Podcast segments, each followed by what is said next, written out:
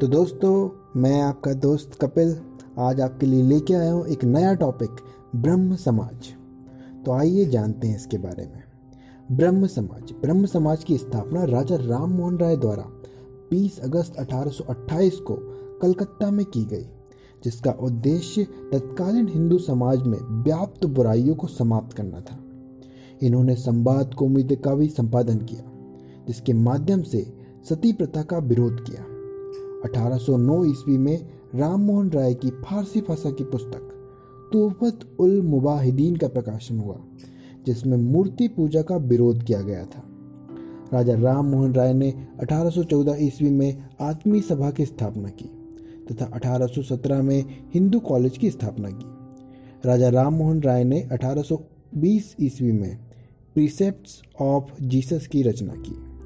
इन्होंने सती प्रथा के विरुद्ध आंदोलन चलाया। तथा पाश्चात्य शिक्षा को बढ़ावा देने के लिए 1825 ईस्वी में वेदांत कॉलेज की स्थापना की। राजा राम मोहन राय को भारतीय पुनर्जागरण का जनक, अतीत और भविष्य के मध्य सेतु, भारतीय राष्ट्रवाद का जनक और आधुनिक भारत के पिता का सम्मान प्राप्त है। इनको अकबर द्वितीय ने 1830 ईस्वी में राजा की पदवी दी। तो दोस्तों, इसी के साथ इसे ख़त्म करते हैं। धन्यवाद।